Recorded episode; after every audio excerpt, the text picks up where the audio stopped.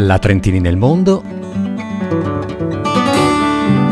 presenta Tramvai. Voci di ritorno.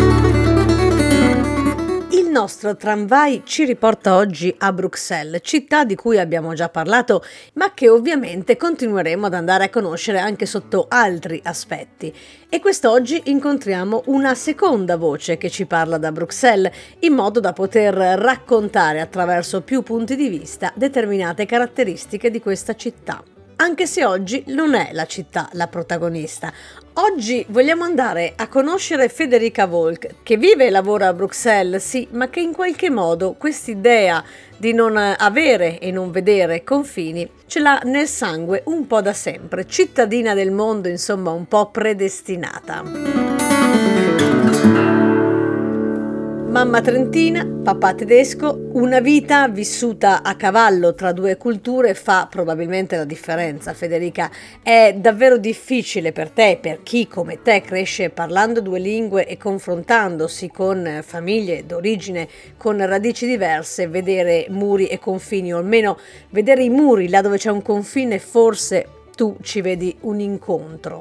Oltre ad essere bilingue, sono proprio cresciuta con due culture contemporaneamente e questo di sicuro mi ha segnata fin dall'inizio. Le definisci due culture, ovviamente quella italiana e quella tedesca, anche se forse noi trentini tendiamo ad associarci eh, poco alla, alla, cultura italiana nel senso stretto del termine. Ci identifichiamo molto o siamo convinti di essere molto simili alla cultura più, più a nord. In realtà ci confermi, insomma, mettendole a confronto, potendole mettere a confronto da sempre che ci sono tante differenze e che tu noti queste differenze, quindi esistono. Sì, esattamente. Io penso che siano delle culture che sembrano assomigliarsi molto, ma che in realtà hanno differenze da tanti punti di vista, partendo ad esempio eh, dai soliti stereotipi che in parte sono anche veri, arrivando fino al punto di dire che gli ambienti di lavoro sono completamente diversi e il modo di lavorare soprattutto è completamente diverso. Quindi insomma noi trentini mettiamoci l'anima in pace, un po' italiani siamo. Questo ti ha aiutato? Quanto è stato importante per avere questo sguardo poi verso l'estero e quindi non fermarti a Trento, non fermarti insomma alle mura di Piazza Fiera, ma guardare oltre? Tantissimo, tantissimo direi perché mi ha dato la base anche per capire che pur essendo diverse due culture possono assolutamente coesistere, ma al di là di questo mi ha anche fatto apprezzare di più anche il tornare a Trento momento di tanto in tanto il poter anche ritrovare il contatto con il mondo trentino perché le prime volte in cui sono andata via non mi sarei mai aspettata che Trento mi sarebbe mancata così tanto. E invece poi più stavo all'estero più riuscivo a capire che in realtà mi mancava abbastanza e adesso torno sempre volentieri. Questa nostalgia inaspettata eppure la scelta comunque di restare a livello professionale, insomma, in Europa. In Europa allargo il confine perché tu non sei arrivata direttamente a Bruxelles e forse non vuoi neppure fermarti lì. Iniziamo a dire che hai iniziato a spostarti fin dalle scuole superiori. Ma sì, anche perché comunque io ho sempre un po' cercato il mio posto, perché quando si cresce bilingui e biculturali ci si rende conto che si appartiene a due mondi, ma non si appartiene a nessuno dei due e quindi si cerca in qualche modo di trovare un, un posticino eh, da qualche parte. Ecco. Appartieni a due mondi, ti senti fortemente probabilmente legata sia all'Italia che alla Germania, viste queste radici, e sei nell'unico posto in cui si parla francese. Hai scelto di non, di non tenere né per uno né per l'altro, insomma, un, una zona neutrale. No, questa, questo aspetto delle, delle aree francofone in realtà non l'hai mai evitato, anzi l'hai cercato forse. Sì, in realtà non la vedo proprio così, nel senso che comunque lavoro per una deputata tedesca e comunque diciamo che nella mia vita ho fatto tirocini e lavorato solo dalla parte tedesca, ad esempio, mentre invece la parte italiana, appunto sono cresciuta in Italia e tutto quanto, però non sono andata all'università in Italia, non ho mai lavorato in Italia, quindi insomma secondo me c'è comunque un'inclinazione Per quanto riguarda la Francia è verissimo, eh, la prima volta l'ho cercato attivamente, anche se anche lì è una storia un po' divertente, nel senso che io volevo andare in Nuova Zelanda per sei mesi, mia mamma non era molto felice della cosa e quindi il compromesso era di andare in Francia. Solo che mia mamma sperava che io dicessi vado per sei mesi anche in Francia, invece no, gli ho detto un anno. Insomma, era scritto le tue esperienze tutte in area tedesca, la voglia di andare comunque a scoprire cosa c'è fuori dai, dai confini. Mm, era scritto anche Bruxelles, cioè tu sei lì perché hai voluto fortemente lavorare al Parlamento europeo o è un'occasione che è capitata? No, io ho sempre voluto lavorare al Parlamento europeo, anche prima di cominciare la mia attività politica in Italia, perché mm, l'idea anche delle, delle, culture che si intrecciano, l'idea di comunque fare un lavoro che mi appassiona, di cui sono capace, eh, per cui ho studiato di poter mettere appunto a frutto le competenze che ho avuto. La tua formazione qual è? In cosa sei laureata? Io sono laureata in scienze politiche e ho due master in studi europei con una specializzazione in realtà sull'Europa dell'Est e sui Balcani. Quindi insomma questo effettivamente intrecciare i paesi europei, le loro radici insomma per guardare al futuro solo a Bruxelles poteva trovare, forse anche a Strasburgo, ecco, poteva trovare una, una certa continuità e un certo appoggio. Uno sguardo però sui Balcani, quello l'hai dovuto abbandonare. No, non proprio, direi che riesco a trovare altre vie per, per, tenere il contatto con i Balcani e per riuscire anche a spargere la voce sui Balcani, perché appunto tramite la mia attività politica, come dicevo prima, ma anche al lavoro di tanto in tanto riesco comunque a, a puntare un po' anche su di loro, quindi non l'ho abbandonato. Hai individuato Bruxelles come il centro che poteva permetterti di coltivare tutti questi interessi e di mettere a frutto anche una formazione importante da un punto di vista eh, scolastico e formativa, quindi poteva darti tutto. Come allora si arriva a raggiungere l'obiettivo, visto che non era un'occasione capitata? Come ti costruisci l'opportunità Innanzitutto sapendo cosa si vuole, nel senso essendo convinti di quello che si vuole raggiungere, perché alla fine io ho proprio lavorato per arrivarci e mm, il mio profilo con tirocini, lingue, eh, esperienze all'estero, tutto quanto è stato proprio improntato su quell'obiettivo lì, cioè da quando ho cominciato a studiare fino ad adesso. Quindi penso che comunque la cosa più importante sia veramente la volontà e la motivazione.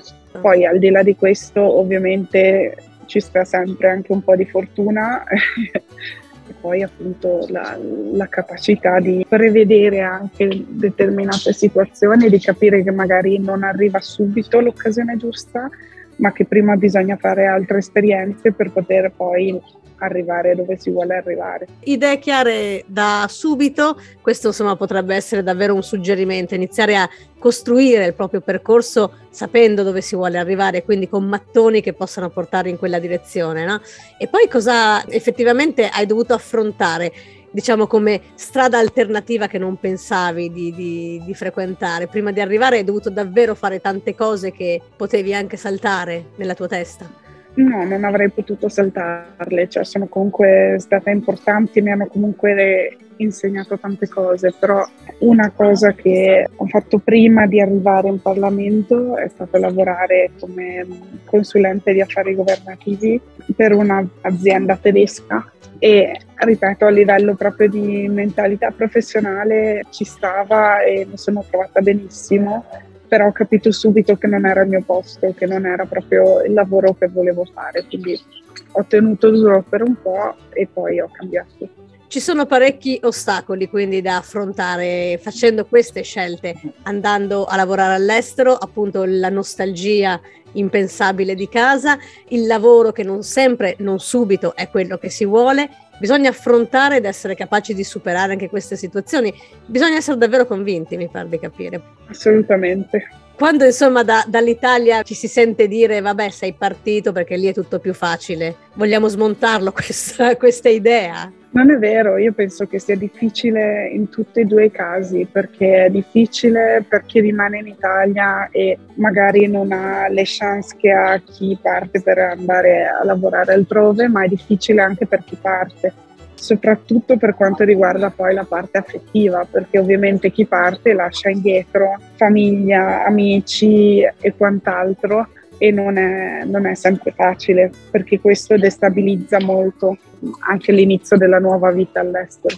È un po' un, un punto che dobbiamo sfatare, quella, l'idea che tutto sia più facile fuori perché ci sono vari aspetti che invece vanno a complicare questo cammino. Quello affettivo l'avevi messo in conto tu o, o un po' come la nostalgia di casa è emerso col tempo? Ma diciamo che per quanto riguarda gli amici ero anche abituata perché appunto da quando ho 17 anni che vado all'estero per periodi anche lunghi, quindi non è, non è la cosa che mi ha destabilizzata, è che ho trovato il fidanzato un anno prima di partire, cioè siamo stati insieme un anno e poi sono partita e quello è tosto la relazione a distanza da stato a stato è veramente difficile perché poi si passa la maggior parte del tempo in aeroporto o in macchina a prendere l'altra persona e ci è voluto un po' di tempo ma adesso appunto abbiamo anche trovato un po' il nostro equilibrio, anche lì è un ostacolo però non è detto che non si possa superare.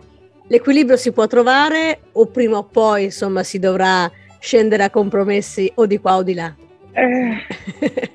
l'equilibrio si trova lavorando e mettendoci tanta energia, tanta pazienza, ma l'equilibrio si trova. Cosa si fa allora quando, eh, a parte mettere appunto in saccoccia un bel po' di esperienze che fanno curriculum, no? quindi da un punto di vista professionale ci si prepara in questo modo per raggiungere un obiettivo che ci si è prefissati e, e, poi nelle città in cui arrivi tu hai trovato tante differenze in ogni città che poi hai, hai conosciuto o una volta che si entra un po' nel loop del cambio città una vale l'altra? No, una non vale l'altra. Io mi sono trovata benissimo a Berlino, ho anche i nonni a Berlino, quindi per me è stato sicuramente più facile, però ehm, comunque devo dire che mi sono trovata veramente bene, mi sono integrata subito e ok, avendo la doppia cittadinanza uno può anche dire vabbè ma eri avvantaggiata, no non proprio perché Berlino è un mondo un po' a parte rispetto al resto della Germania, quindi non conta proprio,